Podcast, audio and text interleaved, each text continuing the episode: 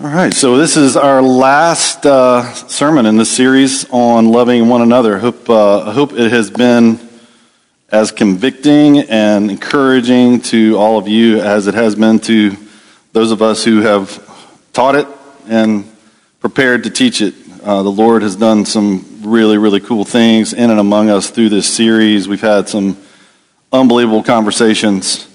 Um, about what this actually looks like to live it out. How do we love each other and live it out uh, with each other? I want to remind you of our sort of our key verse that has been throughout this series, John chapter 13, verses 34 and 35.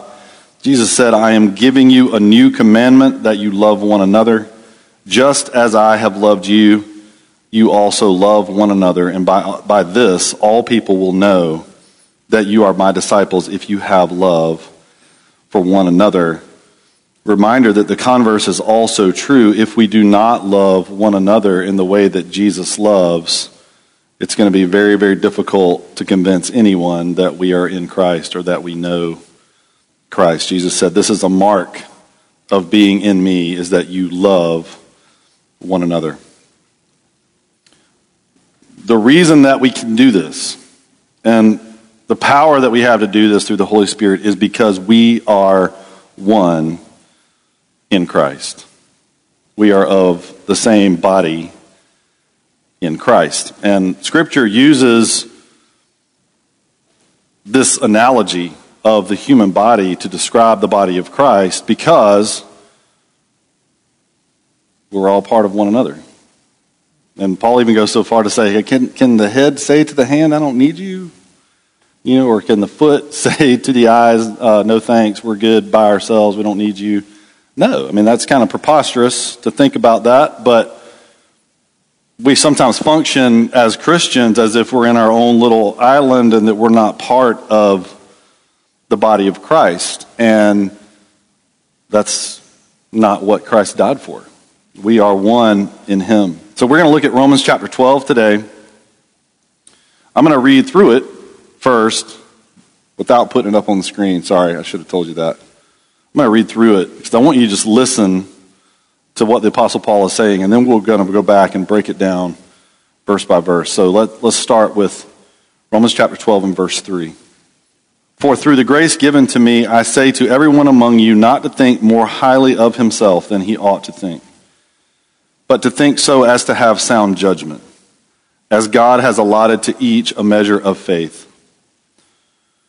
For just as we have many parts in one body, and all the body's parts do not have the same function, so we, who are many, are one body in Christ, and individually parts of one another. However, since we have gifts that differ according to the grace given to us, each of us is to use them properly. If, proper, if prophecy, in proportion to one's faith. If service, in the act of serving. Or the one who teaches, in the act of teaching, or the one who exhorts in the work of exhortation, the one who gives with generosity, the one who is in leadership with diligence, and the one who shows mercy with cheerfulness. Love must be free of hypocrisy. Detest what is evil, cling to what is good, be devoted to one another in brotherly love, give preference to one another in honor, not lagging behind in diligence, fervent in spirit, and serving the Lord. Rejoice in hope, rejoicing in hope, persevering in tribulation, devoted to prayer, contributing to the needs of the saints, and practicing hospitality. Pretty succinct statement of what it looks like to love one another and what it looks like to be in the same body with Christ. Notice how Paul starts verse 3. He says, Through the grace given to me, I say to everyone among you. Who's he talking to here? Who is the book of Romans written to? It's not a book, it's a letter. Who's it written to? It's a pretty easy one. Romans, yeah, don't overthink it.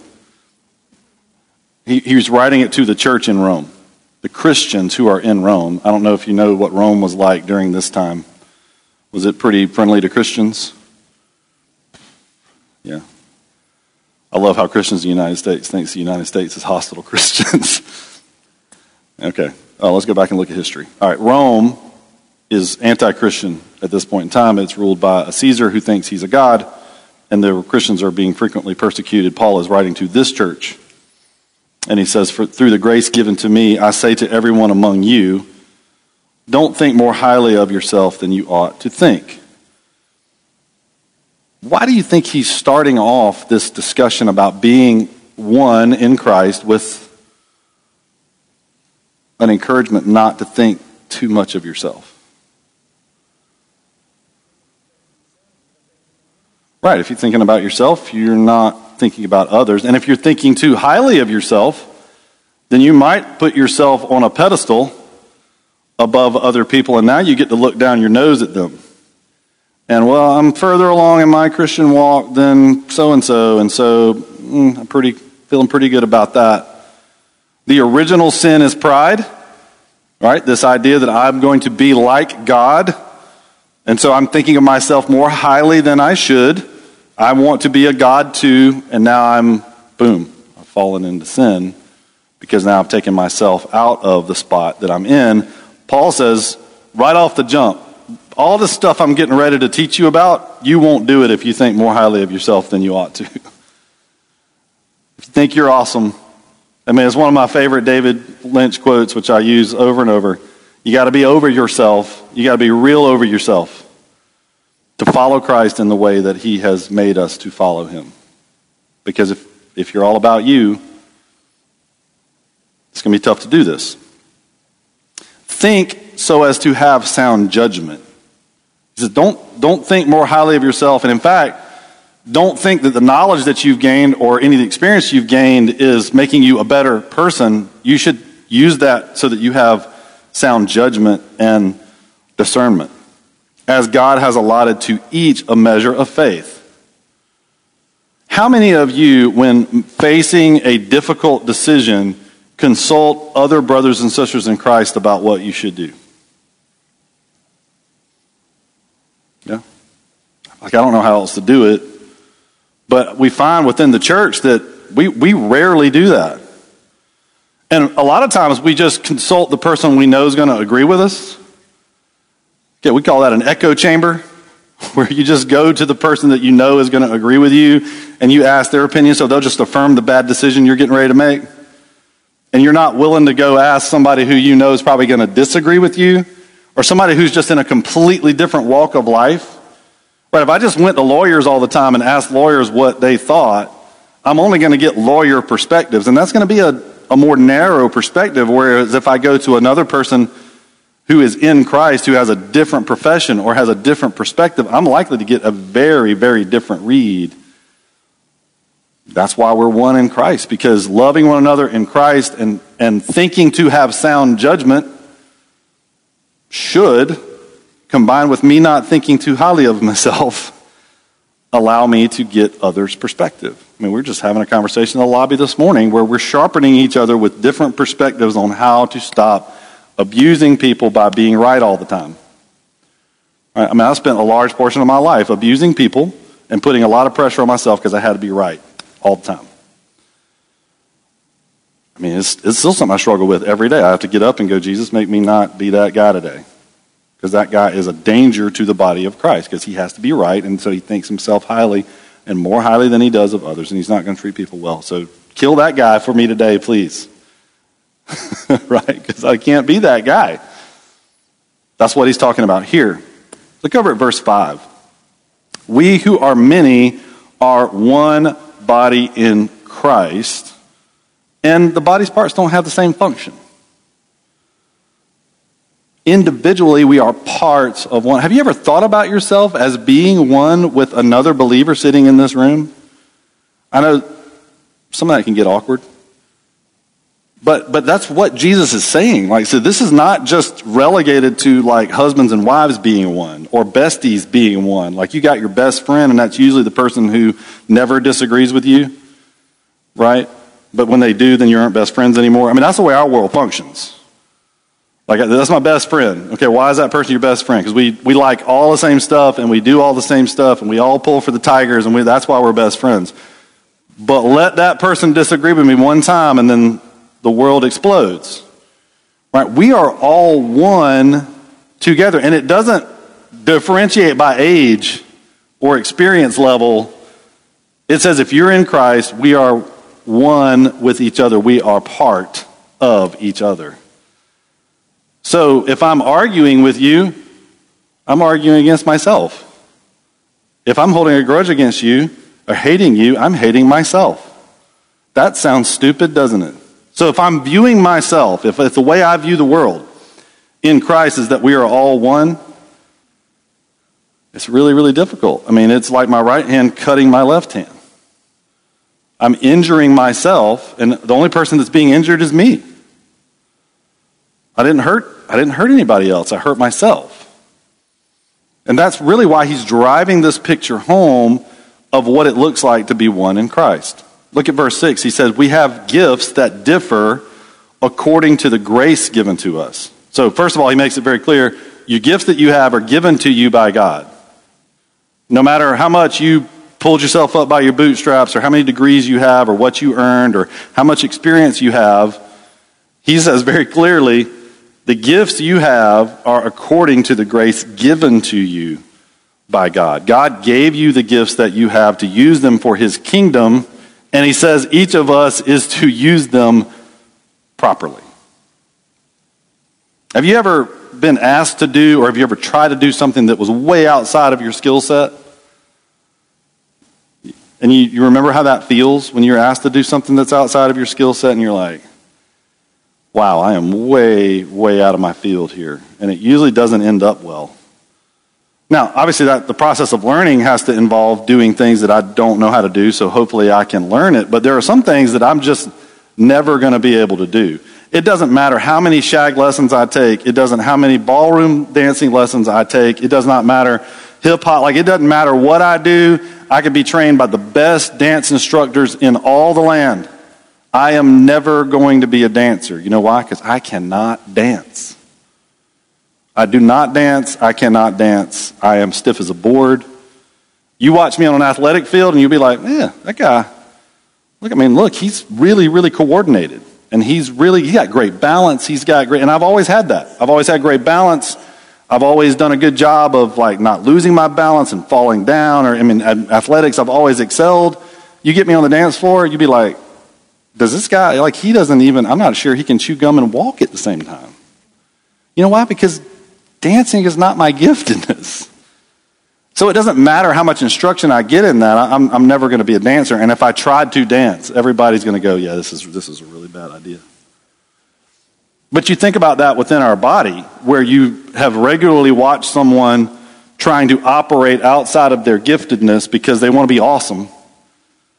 I mean, that's a huge failure. That's a really big failure. We need each other. I need your giftedness you need my giftedness so that we can be complete and be whole and be one body in Christ. He then goes through this list of a couple things that is a gifting prophecy. If prophecy, if service, or the one who teaches, or the one who exhorts, or the one who gives, or the one who is in leadership, or the one who shows mercy. Well, what, what are these things? Because sometimes we hear these words and it sounds like preacher things. Like that's what the pastor's supposed to do. And the pastor has all of these.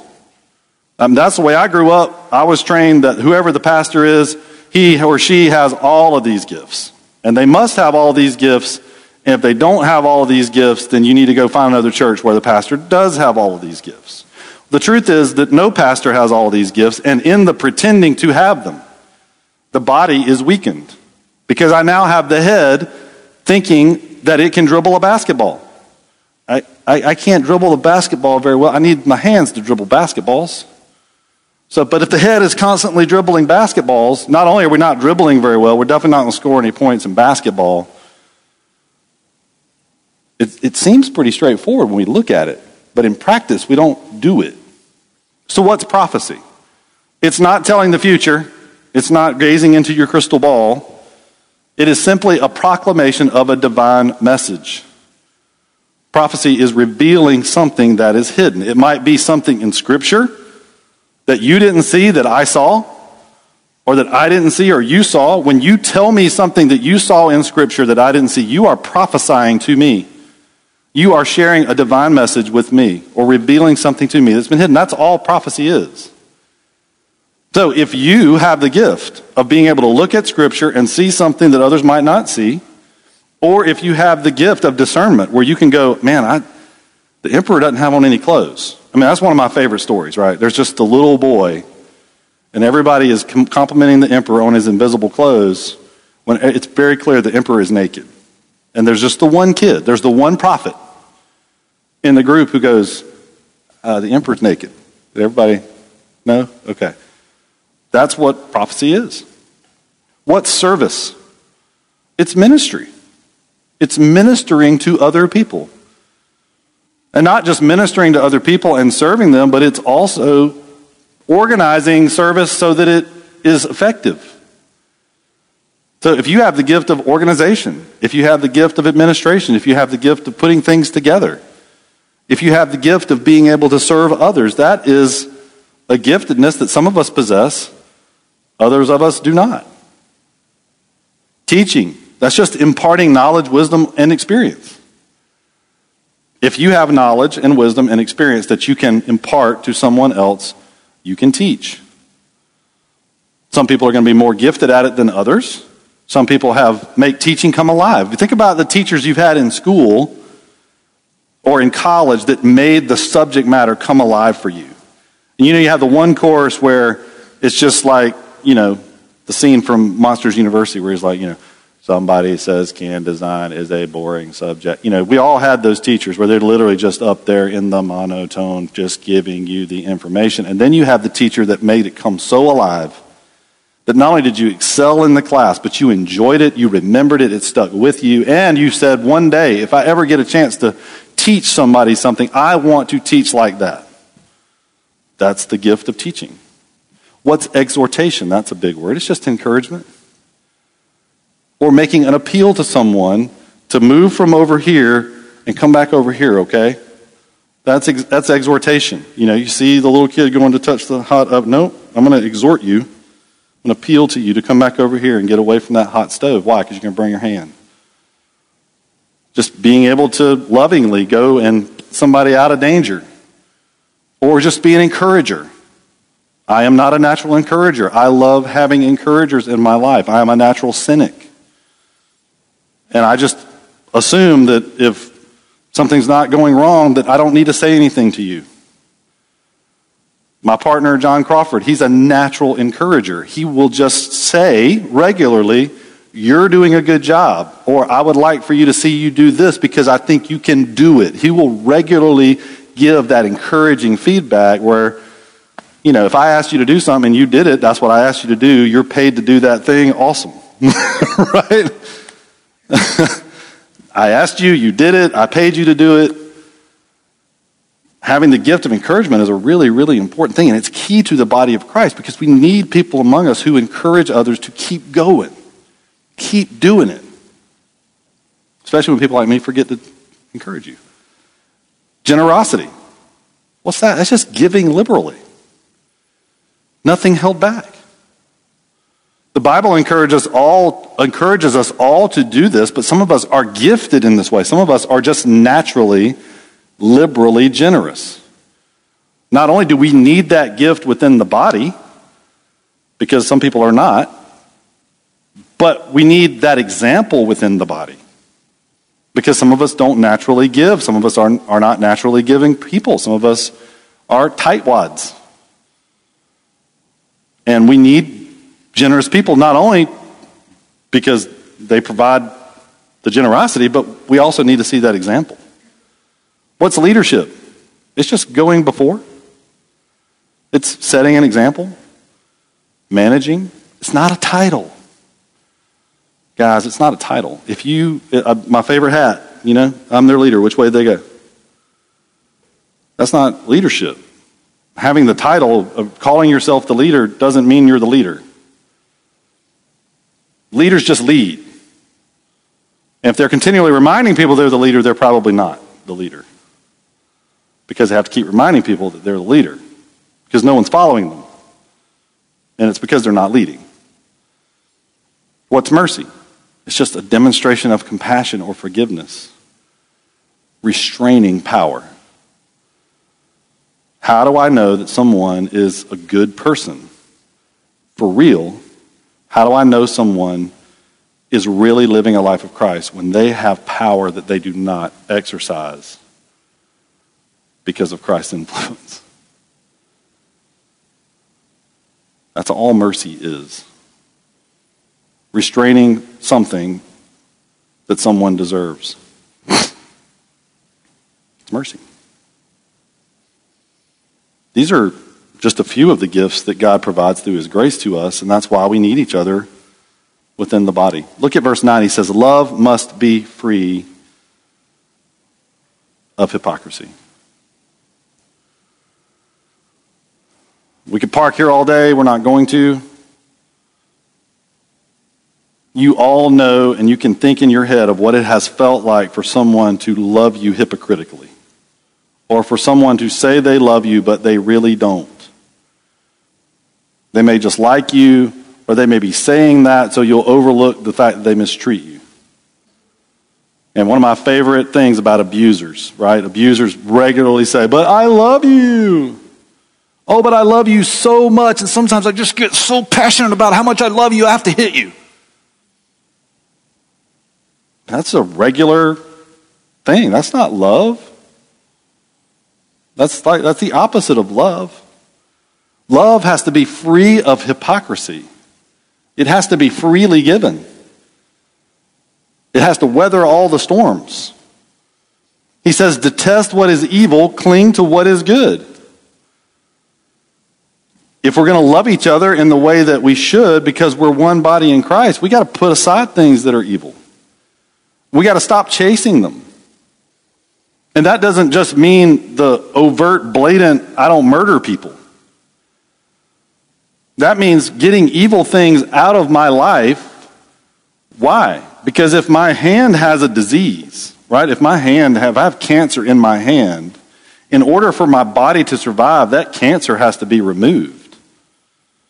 That evil has to be taken care of, or it's going to eventually infect my whole body. And, you know, people talk about Christians being weird and, you know, living the Christian life is weird. It is because we have to put evil aside in order to be one body in Christ. If one group of us is over participating in the things of the world and listening to the things of the world and engaging in the conversations of the world, we're not going to be one. We're going to be a diseased body. Be devoted to one another. Be devoted to one. What, is it, what does devotion mean? Anybody know what devotion means? Who here's been in the military? Or is currently? What does the military define devotion as?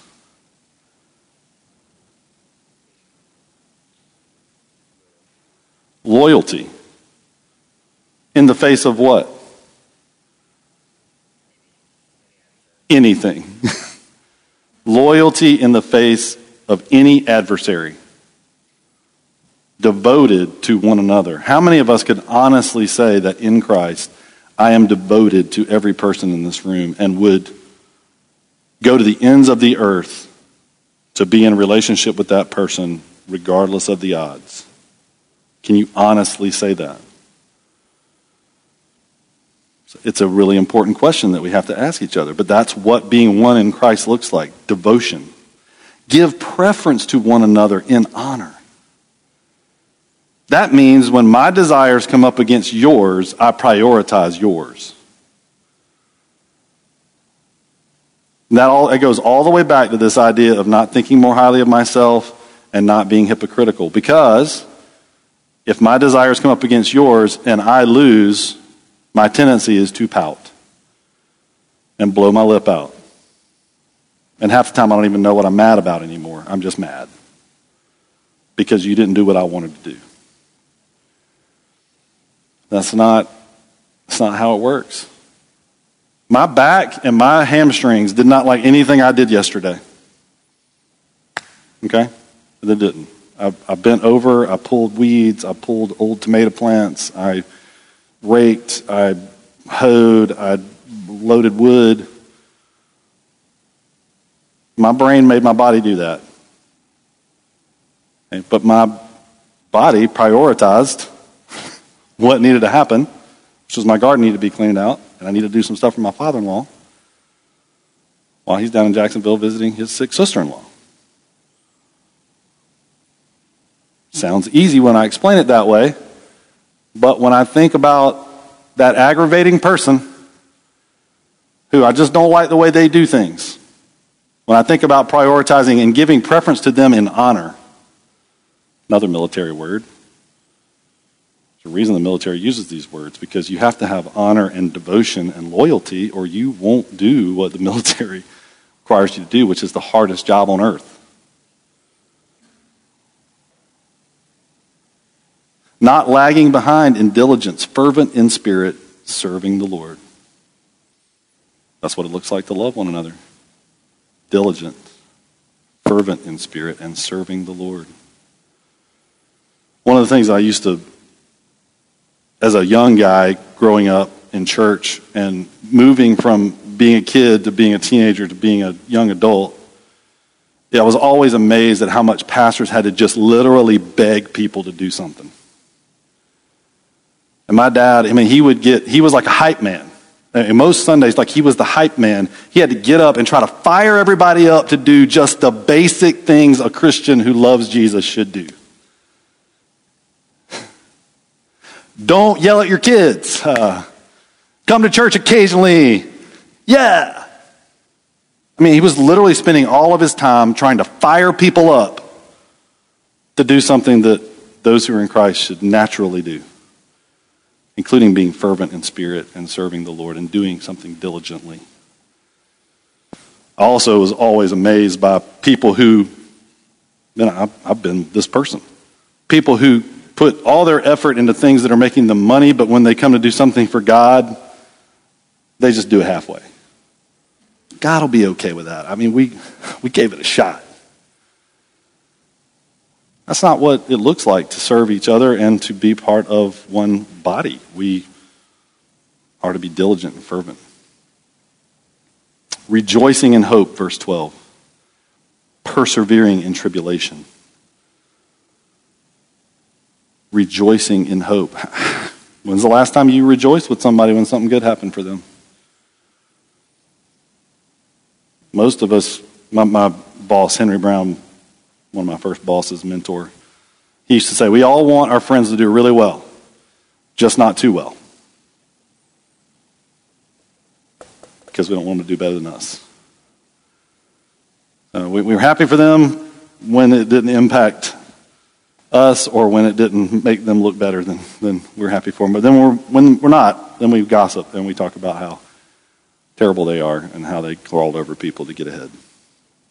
Rejoicing in hope, persevering in tribulation, sticking it out, sticking with someone when they're going through the hardest thing they've ever gone through. Even if it's the result of their own actions, even if it was self inflicted, just persevering and being with that person and sitting through it devoted to prayer. You guys wonder why we spend so much time talking about prayer. If we do not pray together and if we are not devoted to it, our body is broken and incomplete. It, it, the body is sick. We have to pray together, contributing to the needs of the saints. How many, how many times do we get off on contributing to the needs of people who don't know Christ completely ignore people who are in our body. I'm not saying we don't help people who don't know Christ, but there's a reason that when they when you get on the airplane, they say when the oxygen mask drops down, put your mask on before helping others. Like you have to be breathing first before you can help anybody. The body has to be strong before we can go out and try to do something else for someone else. And we like projects, right? People, we like, especially Americans, we're altruistic. Pablo and I were talking about this the other day. I mean, apparently Ecuadorians not altruistic. apparently not at all. It was very fascinating just to hear him talk about like the mentality within the culture that he has to deal with and the selfishness and just the lack of generosity in general. And he said it's just a general misunderstanding of what it even means to be generous, right? As Americans, we live in a generally altruistic culture where we want to give things and do things for people. But to be one in Christ, we have to contribute to the needs of the saints. I mean, when's the last time you checked with one of your brothers and sisters in Christ to see if they were okay, to see if they needed anything? Whether it's spiritual or emotional or financial or whatever it is, what do we know what each other's needs are and are we helping meet those needs? I mean, go all the way back to Acts 2. It said the church was together, meeting together. They were devoted to the teaching of the apostles, and they all gave so that no one was in need. I mean, one of the biggest problems in church culture, especially in the Western world, is that we will let people sit in our congregation who are barely making it. And the pastor is driving a $75,000 vehicle and living in a gated community, and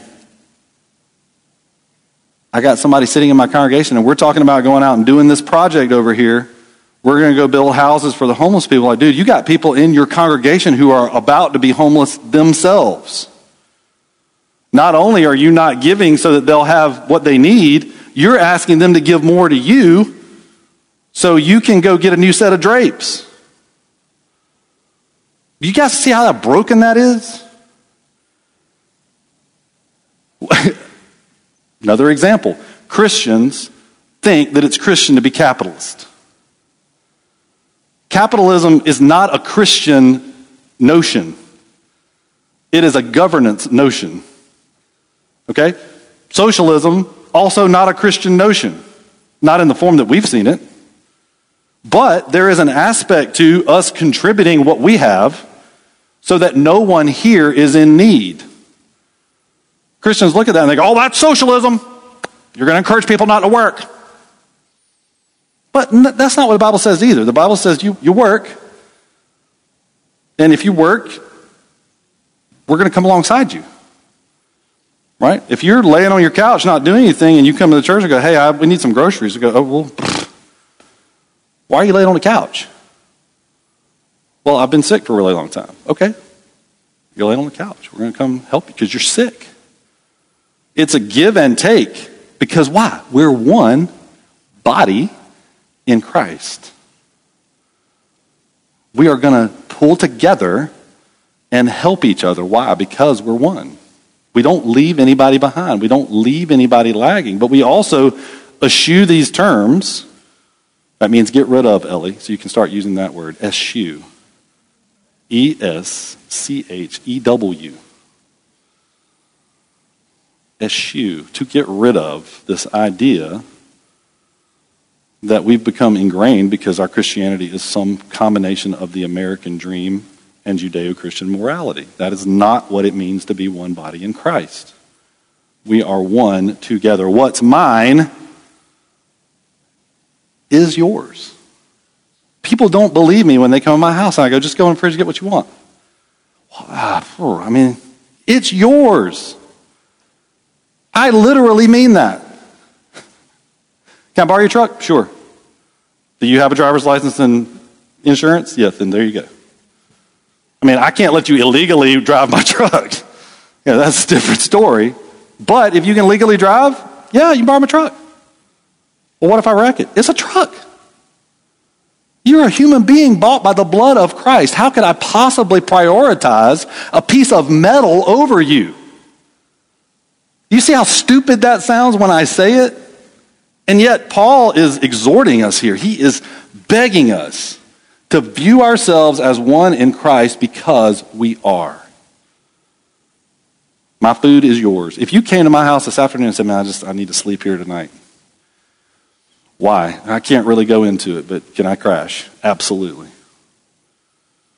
Now, if you're married, we're going to have a follow up conversation in the morning after everybody's gotten some rest because there's probably a different set of accountability and help that needs to be provided there. But yeah, your couch is, your couch is mine. Right? I tell people all the time, come fish in my pond. You know who, who comes fishing my pond? Nobody. You know why? Because you're guilty. Because you don't want people fishing in your pond. And you don't want people coming and get your stuff. Because you like your stuff more than you like other Christians. I'm just, that's why this is a command. Like the reason that Paul's having to train the church in this way is because we do not naturally do these things. We get what we want when we want it. Practicing hospitality. Have people in the body of Christ in your home. It's totally cool. They're not going to eat you. I don't think. It might be out. No, we're good. We're good. No one's going to eat you. But just this practicing of hospitality shows that we're one in Christ. When you come to my house and you eat my food and you sit for a little while and hang out, there's a joy in that I can't adequately describe to you. I just can't. I mean, we had folks over at our house, people we love dearly over at our house this week, and that was such a great time. And you know how quickly the conversation moved to something spiritual? just out of nowhere, now we're talking about the Lord and all of our different journeys and how we got here and how the Lord has trained us to love each other well. That just happened on its own, sitting at a table, watching a football game, and eating some Mexican food. And by doing that, we become more one. Like today, I am closer to Todd and Amber and Will and Katie than I was before we did that. Why? Because I know more about them. I now know more about their heart for the Lord. I now know more about their journey. I now know more, more about what's important to them and how they share the gospel with other people and the perspective that they bring. Four of us at the table grew up in church. Five of us in the table grew up in church. One did not. So it was really cool to hear from him because he came to the Lord later in life and he's the, he's the why guy. He's the guy that most churches will kick out because he keeps going, Why do we do that again?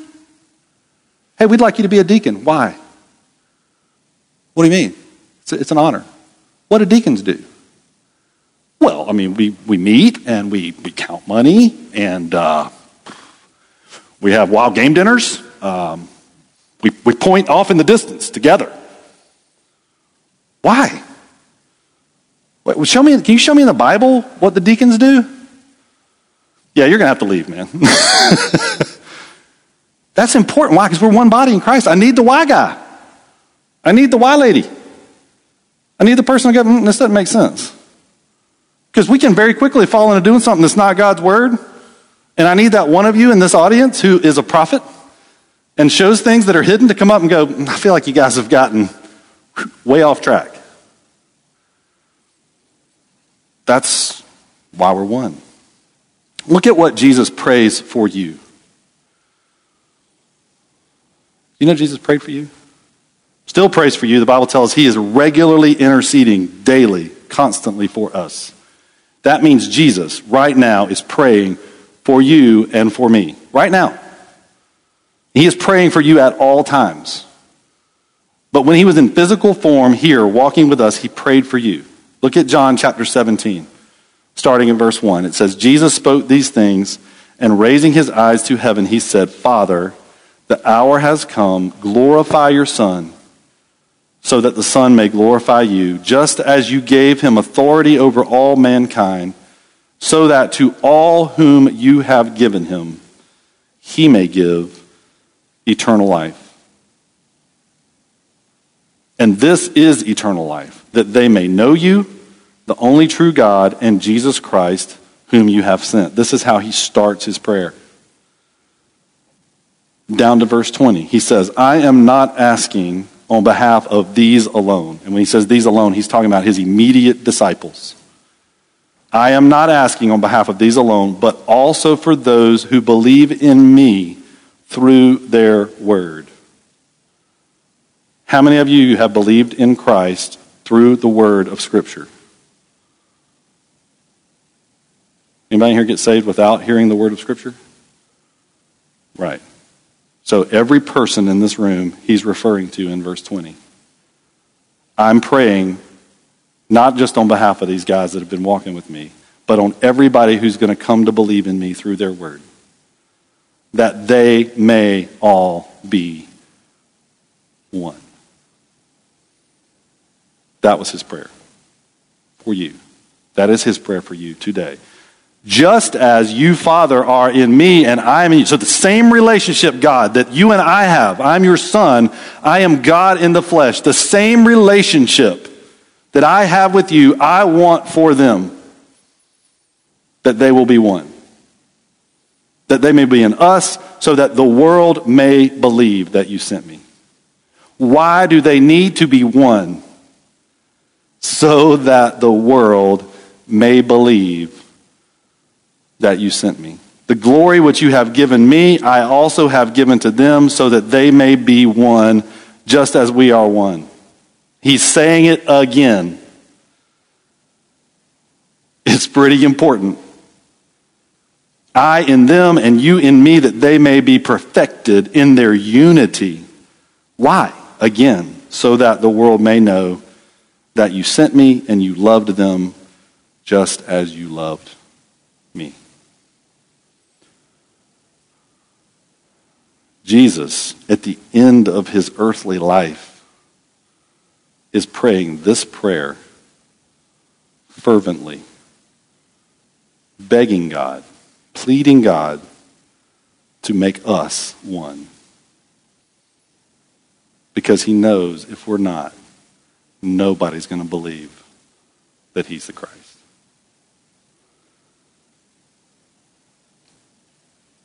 I can't tell you how many conversations I've had with people about the gospel who go, but what about all the infighting among Christians? Y'all can't even agree on simple things. How can I know what's the truth? How can I know? People won't even go to church together. They won't even pass on the same side of the road if they go to different churches.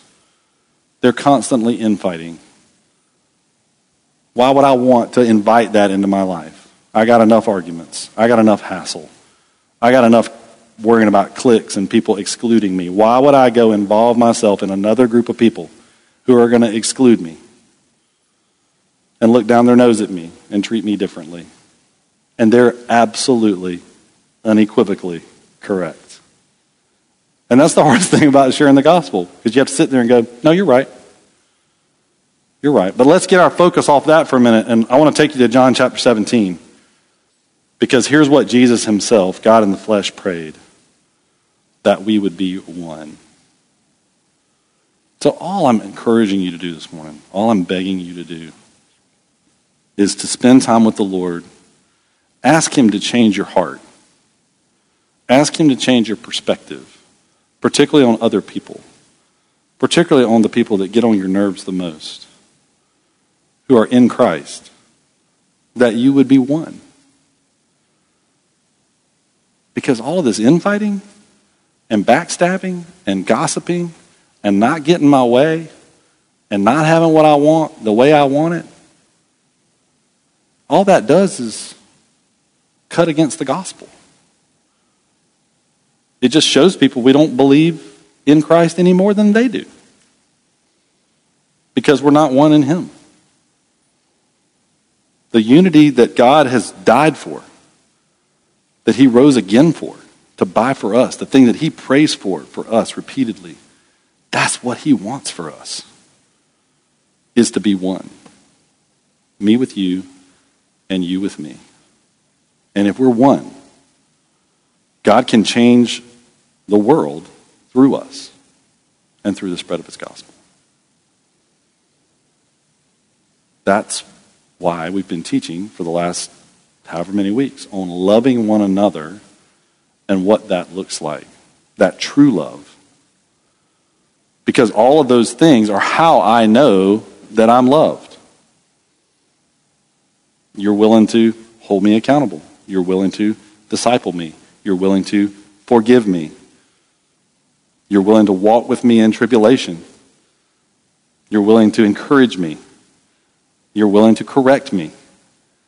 That's how I know that you love me. If you're always agreeing with me, I think what you just want is quiet. Or you just don't want to have confrontation. But I'm not really sure you love me. The times that my wife showed me the most that she loves me is when she's willing to call me out on my mess.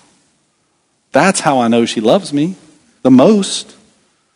Because she's willing to engage in the really, really hard thing to stay in this relationship and to make it what God wanted it to be, not just to have peace in the house. I got to tell you right now, I will be dead honest with you. If what my wife wanted was peace in our home and not for me to be godly, I'm not sure any of y'all would like me. Because she would put up with stuff she shouldn't put up with. And she wouldn't correct me on things that needed to be corrected. And she wouldn't guide me back to the path of righteousness and go, no, but see, Brian, Jesus is over here. I know you know all these verses, but then that's cool. But Jesus is over here. And that's what we want to do for each other. And we have to do that together, spending time together. And we have to pursue his things together. And when we're not pursuing his things together as one, it all falls apart. And then we don't like each other very much. And then we fight, and then now it's bad. And the people who suffer the most are those outside of these walls who have never heard about Christ because we can't reach them because we're too busy not being one. I'm just going to beg you as we head into the Christmas season and we think about Jesus coming and we're going to sing songs about peace and unity and we are the world. We we're going to do all of that and we're going to pretend like we like each other for the next month. The world's going to pretend like that it all likes each other and everything's fine. While the world is pretending to do that, let's do it for real. Because Christ has given us the power and the grace to do it. Let's commit to each other that we're going to be one in Christ. And let's stick to it. Let's dig in and go, wow, yeah, I'm, man, I'm really uncertain, but I am totally going to take that step. I'm totally going to take that step and let the Lord overcome my vulnerability so that I can engage and be one with other brothers and sisters in Christ. That's, that's what we're encouraging you to do. That's why we want you to listen to God's word when he says, love one another. It's absolutely critical. And the truth is, if we can't get past this step, I think Z might even use the word prerequisite. I might be misquoting. But if we can't get past this step, we can't do anything else. So when you come up and go, well, what's our next project? Are you loving one another? Well, gosh, no, but I, I need a project. See, but that's why you need a project, because you want to go do a project instead of loving one another. Or you want to do a project instead of sharing the gospel with other people. We, we want to focus on what God has called us to do and what He's gifted us to do together, not apart in our own little islands. Let's pray. God, we love you.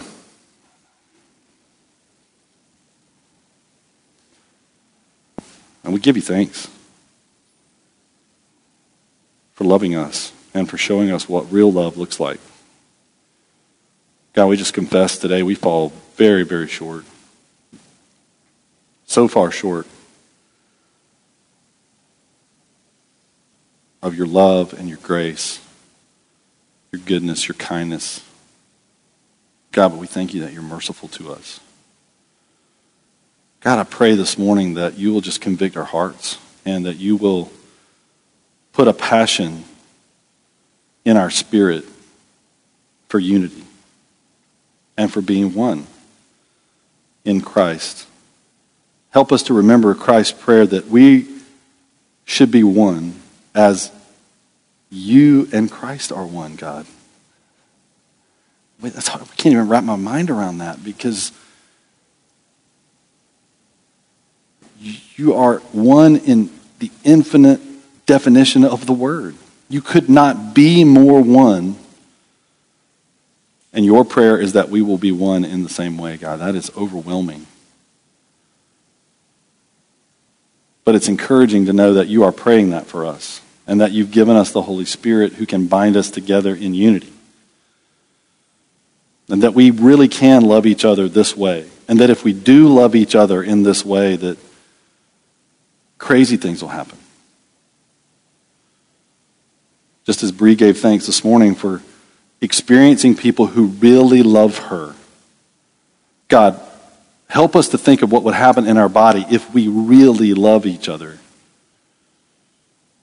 And we're willing to stick with each other through all of our faults and failures and through tribulation and when things aren't going our way, if we are willing to persevere and be devoted to each other and honor God.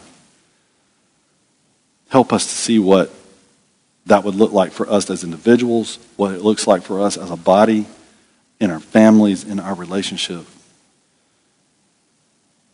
God, all that is broken about us is repaired in you. All that is broken about our relationships is repaired in this three simple words love one another. God, pray that you'll help us to love one another.